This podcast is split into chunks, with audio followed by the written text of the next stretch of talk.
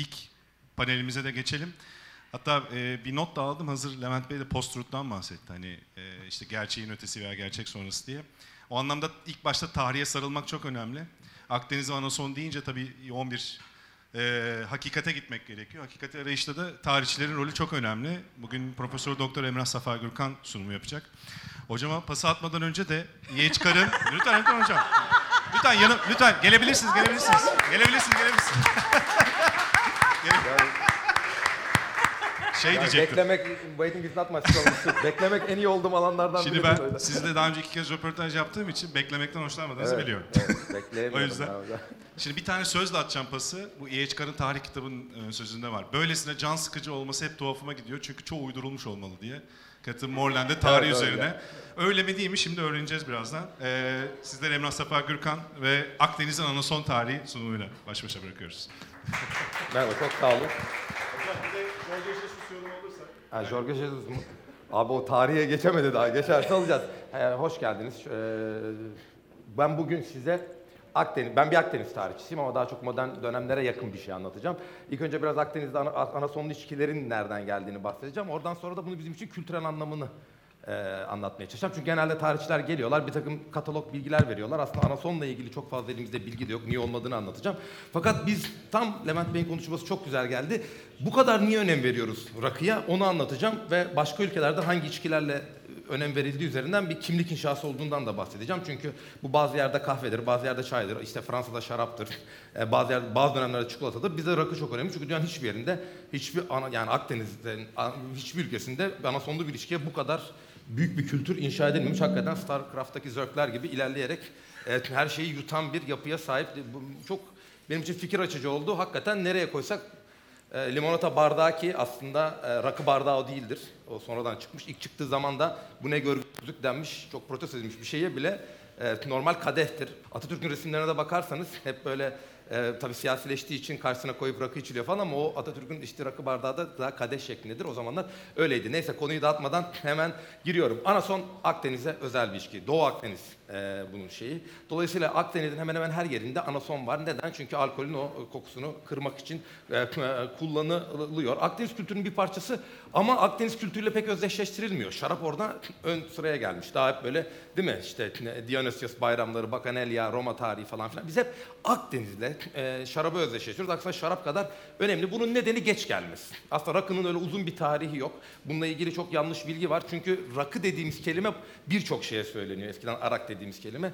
Ondan da e, bahsedeceğim. Eski toplumlar damıtım biliyorlardı. Yani alkol yapmayı biliyorlardı. E, Yunanlıların, Romalıların ama bu çok zor bir süreçti. Çok az yapılıyordu. Aslında damıtım sürecinin ortaya çıkması 16. yüzyıl. 16. yüzyıl icat etti. 17-18. yüzyıl e, alkol yapmada çok büyük kitlelere e, şey yapılan bir şey. Ondan önce var. Ben Batı kültüründen bahsediyorum. İşte Elkindi, işte Cabir İbni Hayyan, Razi, Farabi bile bununla ilgili bahsediyorlar.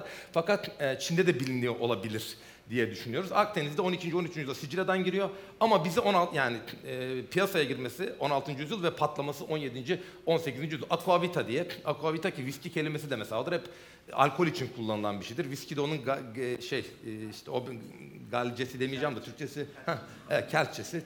E işte ve buna inanılmaz yararlı olduğunu düşünüyorlar alkolün. E, bütün bu böyle ilk başta zararlı olduğu düşünülen şeylerin bir de yararlı olduğunu şeyi vardır ve alkolü çok yararlı olduğunu düşünüyorlar. Yaşlanmayı geciktirdi, kalbi canlandırdı, koliyi tedavi etti, diş ağrısını azalttı, vebaya karşı korudu, e, ödemi azalttı. Hatta Conversation de la Jeunesse diye bir kitap var. Orada bayağı uzun uzun anlatıyor. E, yani Fransızca bilenler okuyabilir. Biraz eski bir Fransızca yer yer ama. Ve bununla ilgili hatta bir şey var. Bir tane meşhur Navar kralı vardı Charles Le Mauvais. Nedense onu Cesur Charles diye çevirmişler İngilizce ama yani kötü Charles e, denir. Bu hastalan, hastalanıyor, bunu sarıyorlar battaniye, alkollü battaniye. Buradan da ipliği geçiriyorlar. Tabii iplikler kalın o zaman. İpliği kadın mumla kesmeye çalışıyor. Ve kral kömür... Beni linç ettiler güldüm diye. Hayır, ölüye gülemezsiniz. ben bin yıllık ölülere güldüğüm için hakikaten Twitter'a çok tepki. Öldü. Ee, çok garip ölümler var. Garip ölümler diye bir kitap yazarım. Ölüyor böyle. Zaten yani dediğim gibi Charles ve belki o yüzden diyorlardır. Kötü Charles diye. Bir dönüm noktası bizim için 16. yüzyıl. 16. yüzyılda popülerleşiyor. E işte brandy ve aquavita yani bir kere damıtılıyorsa brandy diyoruz ve zaten mesela bu rakı olarak bilinen bazı şeylerin de üzüm brandisi. Aslında rakı diye bizim tam şeye e, gitmiyor. İki kere yaparsak aquavita diyoruz ya da vin. E, zaten spirit kelimesi de ruh kelimesi de orada geliyor. O ya da zamanındaki vinum ardens, ardere yanmak demek, yanan. Evet, tekrardan e, şeydeki o proseste yanıyor ya. Ya da vinum sublimatum, ulu şey gibi, sublime e, wine gibi. Yani e, şarap üzerinden e, yapılıyor. Dediğim gibi Aquavita'nın Venedik'te sonu, o 1500'lerin sonunda görüyoruz. Daha sonra Barcelona'da 17. yüzyılda var. Bizim konyak, armanyak gibi çok bildiğimiz böyle alkollü şeyler bile 17. yüzyılda çıkıyor aslında yani yaygınlaşıyor. Ondan önce yok. 18. yüzyılda da imbik'teki gelişmeler daha kolay ve daha ucuz alkol üretimini sağlıyor. Biz ondan sonra 19. yüzyılda artık alkollü şeylerin her yeri yaydığını görüyoruz. Cin İngiltere'de mesela büyük bir sınıf e, şeyi yaratıyor. Çok konuyu dağıtmamak için onlara girmeyeceğim ama her yerde alkol büyük bir toplumsal olaya dönüşüyor 19. yüzyıl. Ve o bir seri e, ana sonlu içki çıkıyor. Ben bunlardan hemen böyle bahsedeceğim çünkü benim uzmanlık alanım değil. E, hemen hemen hepsini yani yüzde sekseni bir kere içmiş, en az bir kere içmiş biri olma dışında nasıl yapıldığı ile ilgili falan benden sonra illa birileri bahsedecektir. Ama ne o? Pastis, uzo, arak, absent, sambuka, anis, anizet, rakı falan diye. Akdeniz dışında da var. Ee, ama çok yanıltıcı. Mesela aquavit diyoruz Skandinavya'da. Ama bunu Keltçe'ye çevirirseniz viski anlamına gelir. Ee, aguar, e, ago gene vinum ardentes gibi. E, aguardente yanan su diyoruz. Ama bu her zaman şey de olmayabilir. Bizim rakı tarzı ana sonlu olmayabilir. Kolombiya'daki ana sonunda ama. Dolayısıyla isimler çok yanıltabiliyor. Tarihte de öyle. Bir şeyin ismini gördüm mü, kendisini mi gördüm emin değil. E bunlardan en bir şey Uzo. Uzo bununla ilgili çok efsane var. E, fazla bir bilgi de yok açıkçası. 19. yüzyıl ortalarında üretilmeye başlıyor. Aslında markalaşmaya başlıyor. Muhtemelen ondan önce de üretiliyordu. Fakat ne zaman bir yere yollarsanız tarihte şeye geçiyor. Çünkü adam köyde ne üretiliyor bakmaz. Ama satıyorsanız bakar. Bunun ismiyle ilgili, etimolojisiyle ilgili çok fazla efsane var. Yok işte Marsilya gidiyormuş, Uzo Marsilya diyormuş. Yok işte Ozo'dan, kokudan geliyormuş falan filan. Bizim için bu kısım önemli değil. Bunlar çünkü doğruluğu da bilinemiyor. Hemen hemen herkes tekrarlamış. Ama şu önemli. Absint diye bir içki var. İki tane şey var bununla ilgili. O yasaklanınca çok popüler olacak. Bir de e, e, bizde rakıda olmayan bazı şeylerin de katıldığı bir şey aslında Cipiro'nun. E, üzüm brendisi olan Cipiro'nun anason katılmış e, hali. E, ve e, Cipro da Cibre'den geliyor. Üzüm posasının şeyine verilen at. E, Girit'te de benzer bir içki var. E, Çikudia diye okunuyor herhalde. Ya da rakı da diyorlar. Problem rakı kelimesi rakı olmayan her şey için kullanılıyor. E, yurt dışında. Rakı aldatıcı olabilir. Osmanlı tarihinde de öyle.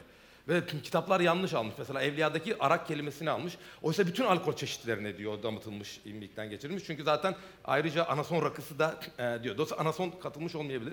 İlginç bir anason şey absent. La Fevert, yeşil peri dedikleri. Bu çok e, Amerika'da alkol yasağı varken bunun Avrupa'daki versiyonunda çok vilifiye edilmiş.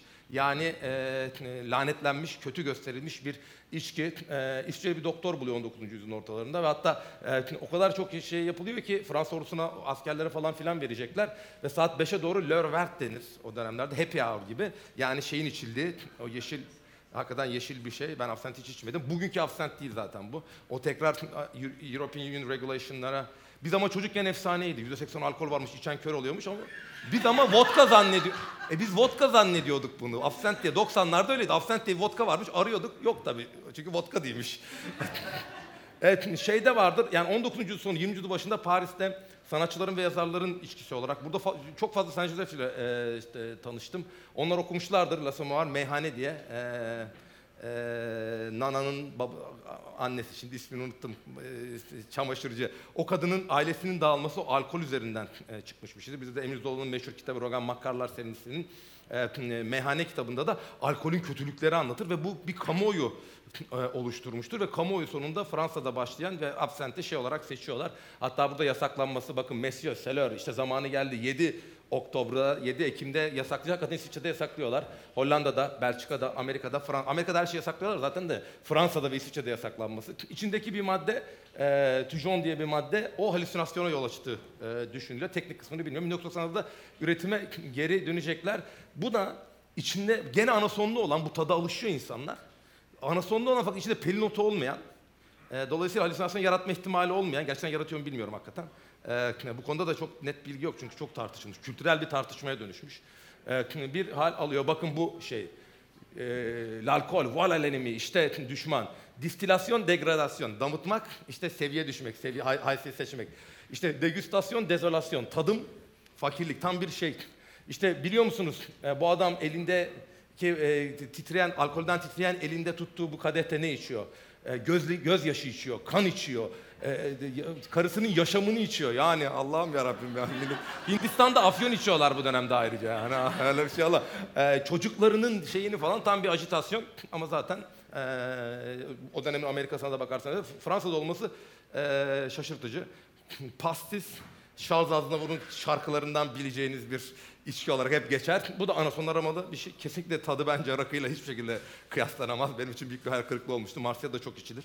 Ee, e, bu da meyan kök özlü içinin e, yıldız anasondan yapılan bir şey. İçinde bazı şey, bu içindeki otlar nedeniyle su katınca sarı da oluyor ama zaten bunu siz ben ben de iyi biliyorsunuz. Bu da 1932'de çıkıyor. Aslında pastis, absentin e, yok yasaklanmasından sonra ortaya çıkmış bir şey. Sambuka, anason aroması var. Ama tam bizim rakı gibi değil likör şeyinde. Bunu kadehe önce 3 adet kavrulmuş kahve çekirdeği koyuyorsunuz. Sonra da flambe ediyorsunuz. Buna da kolla e, moska e, deniyor. Su katılarak da içiliyor, katılamayarak da içiliyor. Arak zaten şeyden biliyorsunuz. E, ge- genelde üzümden ama üzümden olmayanları da yapılıyor. Daha e, Levant bölgesinde e, meşhur. Bir de rakia dediğimiz rakı olmayan e, rakılar var. Rakı değiller. Ya bu meyve brandisi her şeyden yapıyorlar. Yani üzüm, kayısı, erik oluyor genelde ama bilmiyordum ama şeftali, elma, armuttan falan da yapılıyor. Bakın hepsi rakiye, rakiye, rakiye. Şimdi birçok yerde de e, yerel yerde rakı kelimesi Balkanlarda çıkar. Tam rakı olmayabilir. E, Bizde de boğma rakı falan diyorlar. Anis var.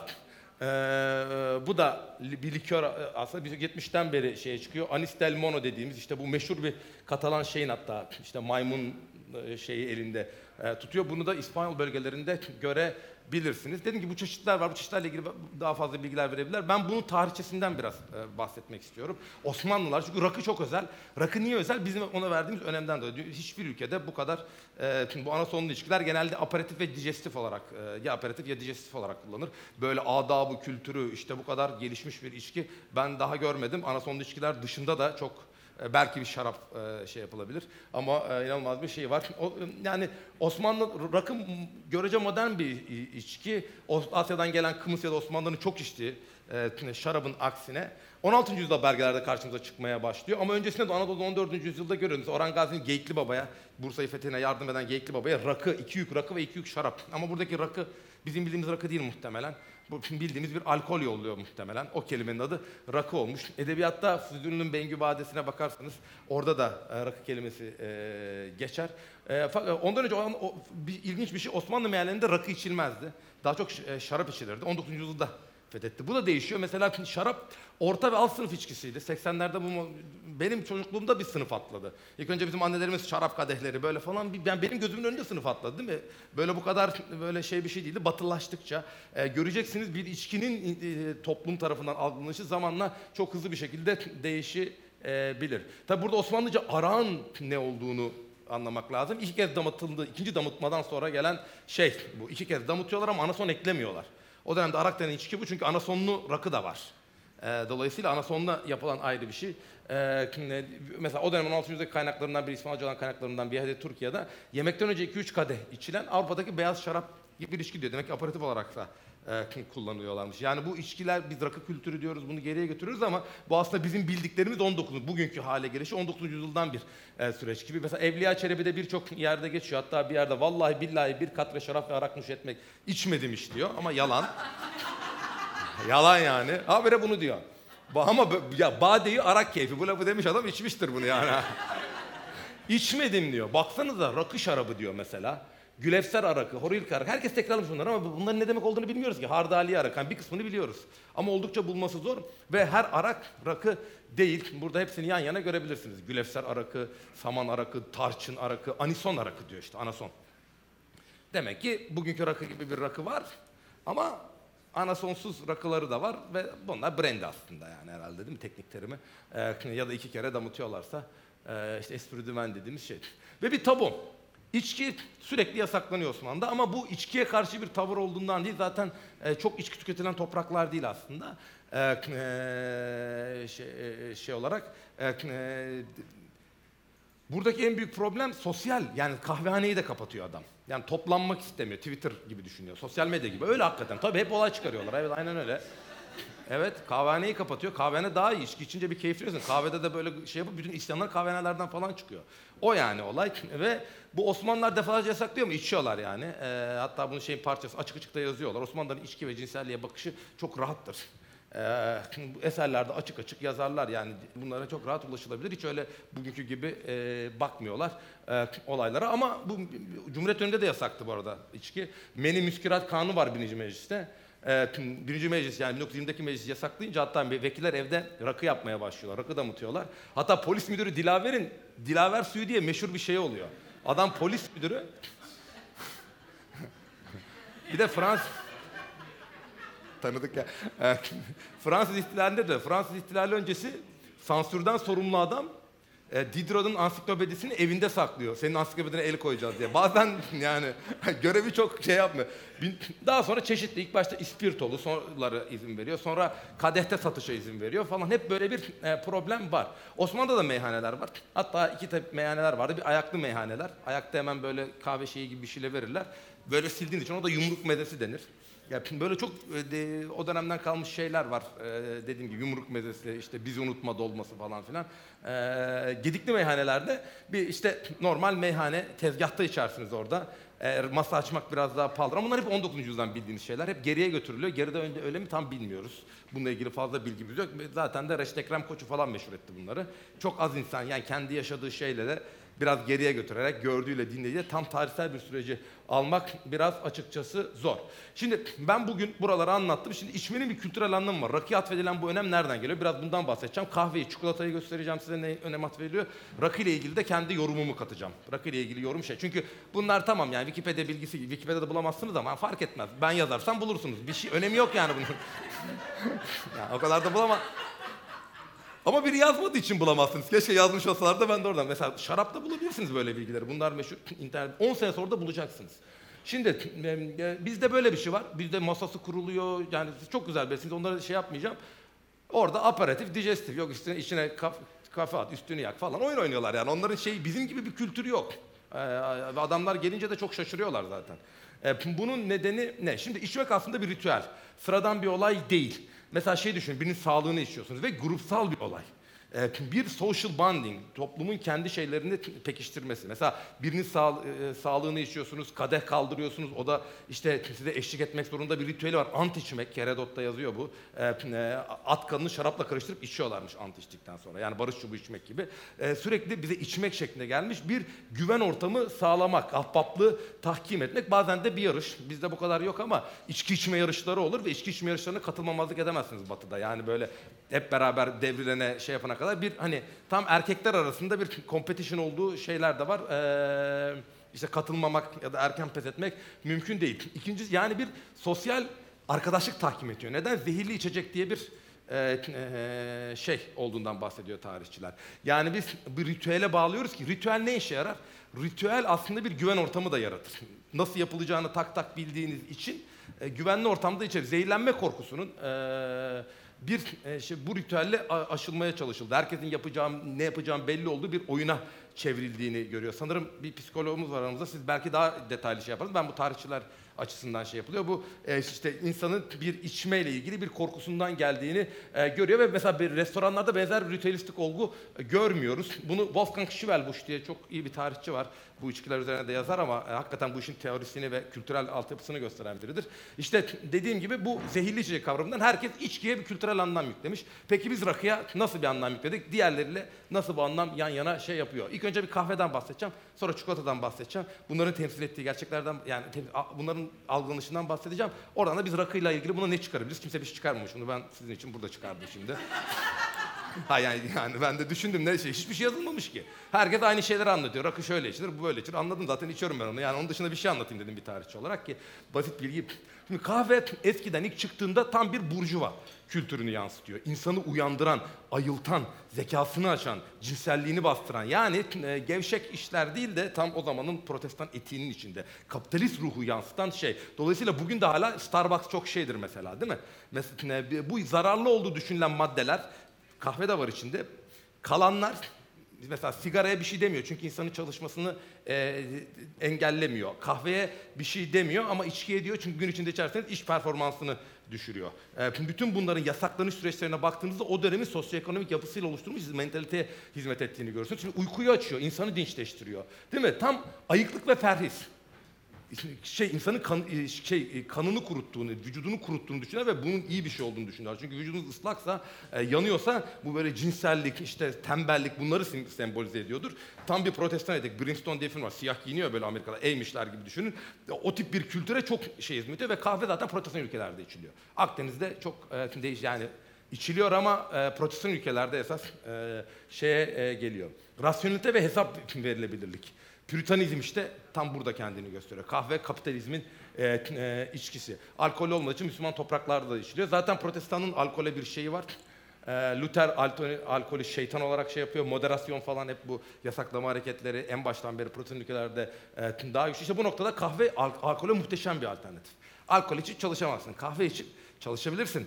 Evet, ne diyorsam sizde de herhalde e, yani kahve içen daha kabul görüyordur gün içinde değil mi? Ya, öyle yani. Yani ben sizde çalışsam bahane edip bir şey yani ürün kontrolü değil. Yani tam kapitalizmin yapıyorlardır hani. Yapıyorsunuz değil mi?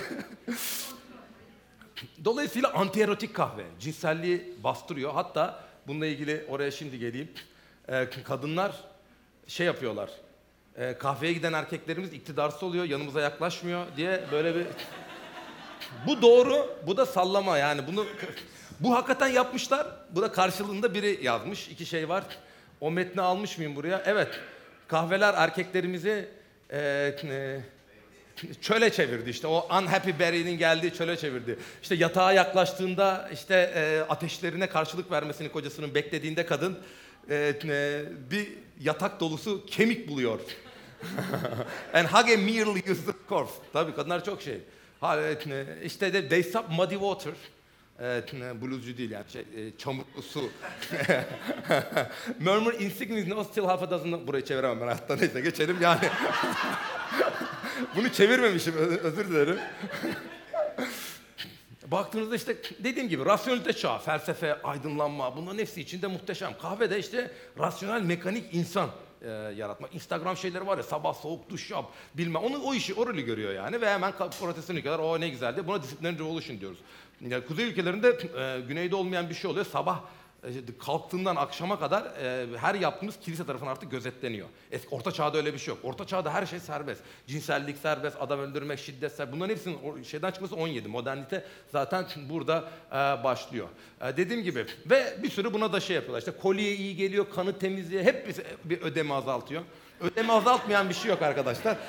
Mide insanı ayık tutuyor. Ateşli mizaçları sakinleştiriyor. Çok iyilikleri var. Yani kahveyi öve öve bitiremiyorlar. Burada uzun uzun yazmış Üzacı Kafe Düte du Şokla diye bir e, şokolat diye okunuyormuş o zaman. E, bir şey var. İşte yani neyse şimdi çok zaman hani e, şey çevirmeyeyim ama genelde şunları anlatıyor açıkçası. Yani bu bir sürü şey özelliği var. Bu dönemde başka bir şey kahvehaneler çok önemli. Kapitalizmin merkezi kahvehaneler. Kahvehanelerde ne yapıyor? Şimdi kahvehanelerde oturuyorlar, böyle kahve içiyorlar, gazete okuyorlar. Tamam mı? Meyhanenin tam tersine muhteşem bir şeyi var. Çok kapitalist bir yer.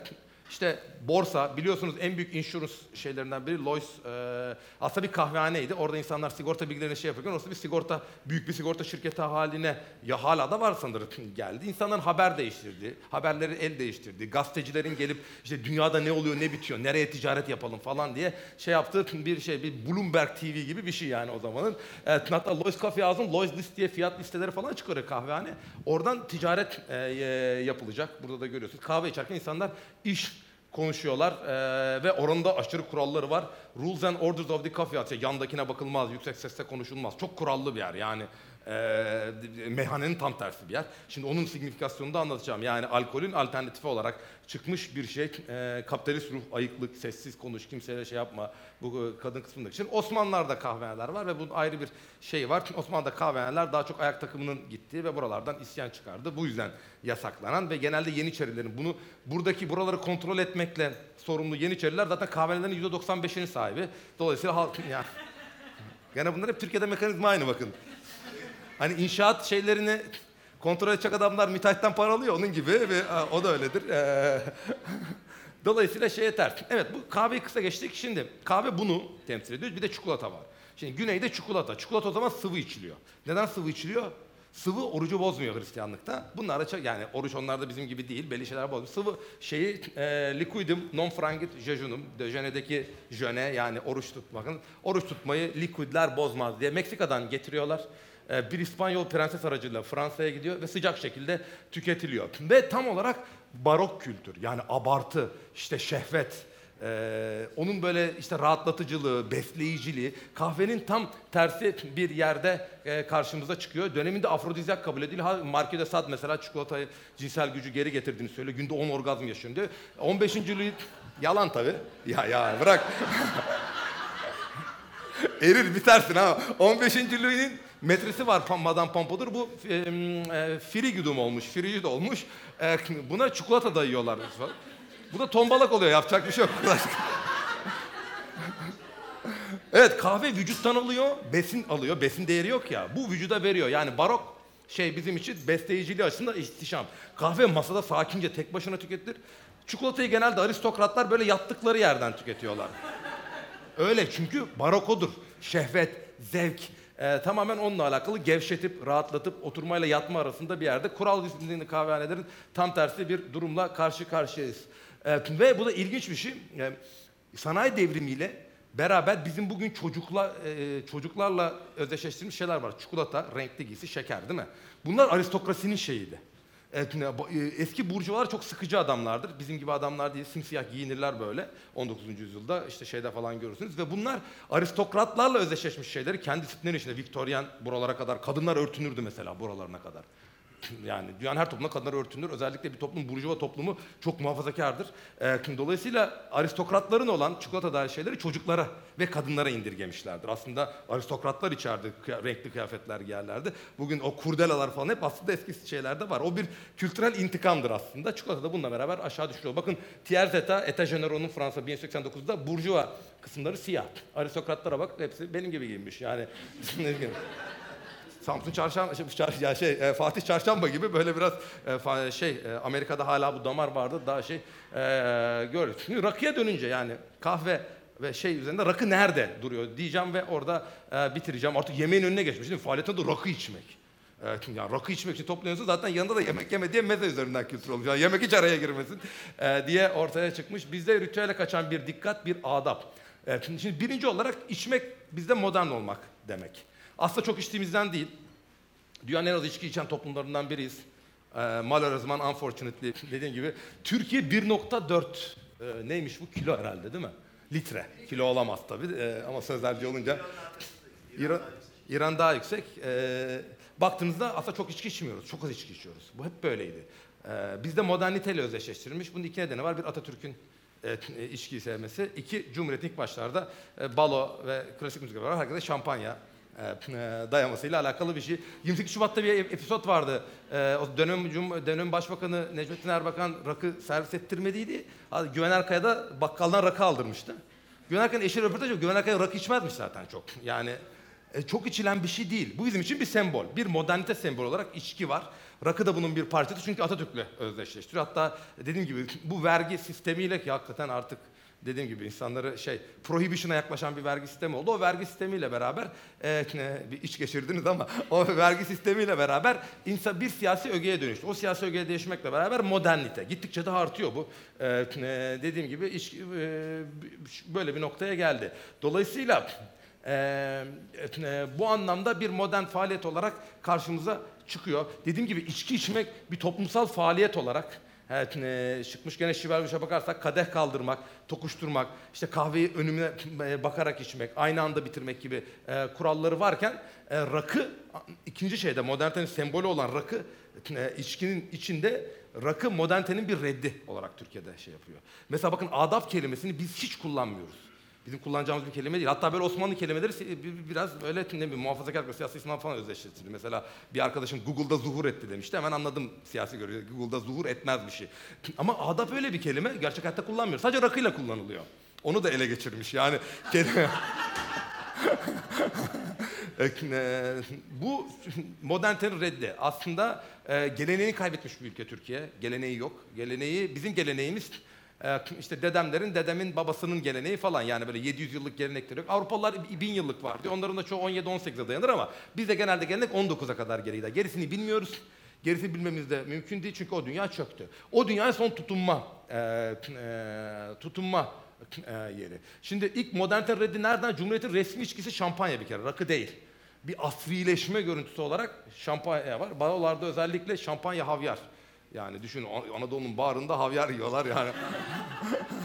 Arkada kanılarla. E, hatta Cumhuriyet'in ilk yıllarında içkilerin içinde rakının bayağı bir şeyi yok. 1930'larda rakı içenler, şarap içenler tartışması var. Hatta Ankara Merkez Ocağı'nda içiyorlarmış. işte İzmir Türk Ocağı'nda. Rakı içilmesini eleştiren bir yazı var. Ona cevaben Zeynel Besim diye biri Hizmet Gazetesi'nde yazıyor. Ya siz diyor bütün gün e, kendi ocağınızda Ankara'da kendi büfeniz var. Ona bir şey demiyorsunuz. Bizim bahçeye takıldınız. Maribel isimde bir fettanın Ocak Tiyatrosu'nda temsil vermesini doğru buluyorsunuz. Biz bahçede saz çalıyoruz. Bize işu işret ediyorsunuz diyorsunuz. İşte Fransız şampanyasını doğru buluyorsun. Bizim iki kadeh Türk rakısı göze çarpar. Yani işte modern ve rakı eski kalmıştık.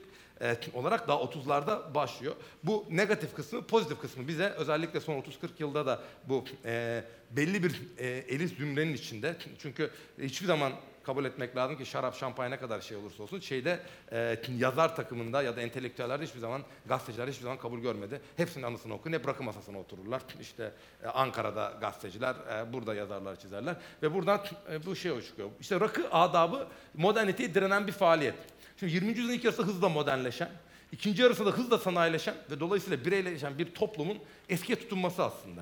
Bunu da fazla şeylerden yapamıyor. Yani çok fazla bilmiyoruz o şeyi. Evet, bu bir ritüel olarak bir kısmı geriden geliyor, bir kısmı uydurulmuş. Ee, yani yol geçtikçe e, ortaya çıkan bir şey. Bir nevi geleneksiz bir burjuva. Hepimiz öyleyiz. Yani bilemiyoruz.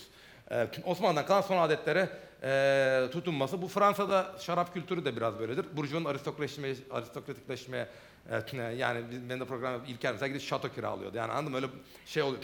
Hakikaten böyle title'lı şatolar satılıyor Fransa'da falan. İşte burada üzüm bağı üreten, üretecek adam aynı zamanda titri de alıyor onunla beraber falan. Bir aristokrasi öykü müdür ama bunun 200 yıllık 200-250 yıllık bir tarihi var. 300 yıllık bir tarihi var belki Fransa'da. Bizde daha yeni bir tarih işte eski İstanbul'la Osmanlı dönemine şey. Dolayısıyla üçlüye baktığınızda şimdi bir yandan kahve içimini düşünüyorsunuz Starbucks'ta. Herkes çok önemli, herkes çok şey. Türkiye çünkü dünya ekonomisi Starbucks'tan yönetiliyor yani. Öyle yazıyorlar falan. Yani ben o kadar kitap yazdım, şey yazdım. Hiç o kadar e, şehvetli yazmadım. Oralardan neler çıkıyor acaba? Yani bir Ay böyle e, NTV Spor'un vardı böyle futbolcularla bahis oynuyor. O bir şey mi acaba? Şey yapamıyorum yani o kadar şey. O çünkü kültür o. Yani Apple sırasında beklemek de onun için Starbucks'ta bu burjuva kültürü. E şimdi e, kadeh gene bir yere kadar bireysel bir şey. Elde kadeh işte dolaşıyorsunuz gayet onun kadehin tutuş şekli var. Onun bir üslubu var. O böyle networking işlerinde merhaba nasılsınız falan diye. Rakı başka bir şey. Rakı işte tam o içkinin dediğim e, grup şeyi. Yani içkinin orijinal ritüeline uygun e, e, yavaş içilişi, sosyalliği ve hep o adabında işte hesap ödeme yarışları falan hep şeye aykırı. E, çünkü Şivel Bush da söylüyor. Normalde pub da aslında modernitenin reddidir. Niye modernitenin reddidir? İşte birini ısmarlarsın o geri ısmar. Resiprosite dediğimiz şey Marcel Mauss'un Eses sur la Don'da anlattı. Yani ben size hediye gönüllü değildir. Ben size bir şey aldığımda siz de bana geri almak zorundasınız. Hop ne yaptım? Resiprosite, karşılıklık yarattım ve bir arkadaşlık ortaya. Ezbere yaşayanlarda o son kitabımda bunu uzun uzun anlattım. Hiçbir iyilik karşılıksız değildir. Şey aslında bir güven ortamı. Ben size bir şey veriyorum, siz bana veriyorsunuz. Artık birbirimize güvenebiliriz. Rakı da rakı ve batıda publar. Batıda pubları Şivel Bush söylüyor ama bence bu rakı çok daha iyi bir örneği. Tam o modernitenin, bireyciliğinin, tek kalmışlığının reddi. O yüzden böyle bir hep zaten reklamı da işte reklam olamıyor da yani onunla özdeşleştirilen şeyler de hep böyle bir sazlı sözlü eğlen yani eski tarafa doğru gider. Çünkü moderniteden rahatsız aslında. Modern olmak bizi zengin yapabiliyor. iyi kıyafetler giyip işte iyi tatiller yapabiliyoruz ama aslında insanlık için sıkıcı bir şey. Yani gerekli e, e, dediğim gibi psikolojik yan etkilerini bir nostaljiyle e, gidermeye e, çalışıyoruz. E, dediğim gibi e, bu prestijin nedeni işte Osmanlı özdeşliğimiz bu gelenek ama bu gelenek 19. yüzyıl sonuna tarihlenebilir. Ondan öncesi biraz hikaye açıkçası. Bu hikayelerin de büyük çoğunluğu yani hikaye, hikaye derken yalan anlamında değil. Böyle bir takım anekdotlar var. Bu anekdotlar da genelde e, 19. yüzyıldan kalma. Klasik bir geleneğin kopuşundan hep bahsetmemiz lazım. Osmanlı bizim için 19. yüzyıl. Ondan öncesini biz de bilmiyoruz. O gelenek çökmüş yani. Kimse divan edebiyatı bugün en biliyorum diyen bile ezberden bir şey söylüyor. Ee, yazı yazış biçimleri, mimarisi her şeyi sadece kötü taklitlere indirgenebiliyor. O kültür kopmuş, bize de yabancılaşmış. Yani İtalya ne kadar Roma'yı tekrardan canlandırabilir biz o kadar. Ama 19. yüzyıldan gelen o kültür bir şekilde yaşıyor. Kendi içinde evriliyor. Dediğim gibi rakı bardakları mesela. Aslında rakı bardağı değil onlar limonata bardağı. Ee, Onda rakı içilmez eskiden. Ee, mesela kadınlar rakı içmezdi. Ee, sonra herhalde 20-30 sene önceye kadar. O çok erkek masası bir yerde. Ama gelenekler de böyledir. Zaten gelişirler. Hep böyle geleneklerin esprisi sürekli gelişirken kendini hiç gelişmiyormuş gibi e, göstermeleridir. Ama gelişirler e, bu anlamda. Bir rakı bardağıyla kulüp rakı da artık bu sizin değil herhalde. Sizin mi kulüp rakı bilemiyorum ama Ha halkın. Ama görüyorsunuz burada rakı bardağını göreceksiniz. Ne yazık ki düzgün bir resmini bulamadım. Ee, o bizim uzun rakı bardaklarından e, geliyor. Dolayısıyla bu geleneğin kendisinin de de yeni bir gelenek olduğunu söyleyelim. Ben içkinin bugün hani kültürel bir anlamını anlatmak istedim ki bir yere şey yapsın. e, Bir yere otursun kafalarda. İçmek çok özel bir faaliyet, toplumsal bir faaliyet. Her toplumsal faaliyet gibi ritüele dönüşmeye çok e, yatkın e, bir faaliyet. E, rakı Türkiye'de çok önemli. E, teşekkür ediyorum beni dinlediğiniz için. Ben size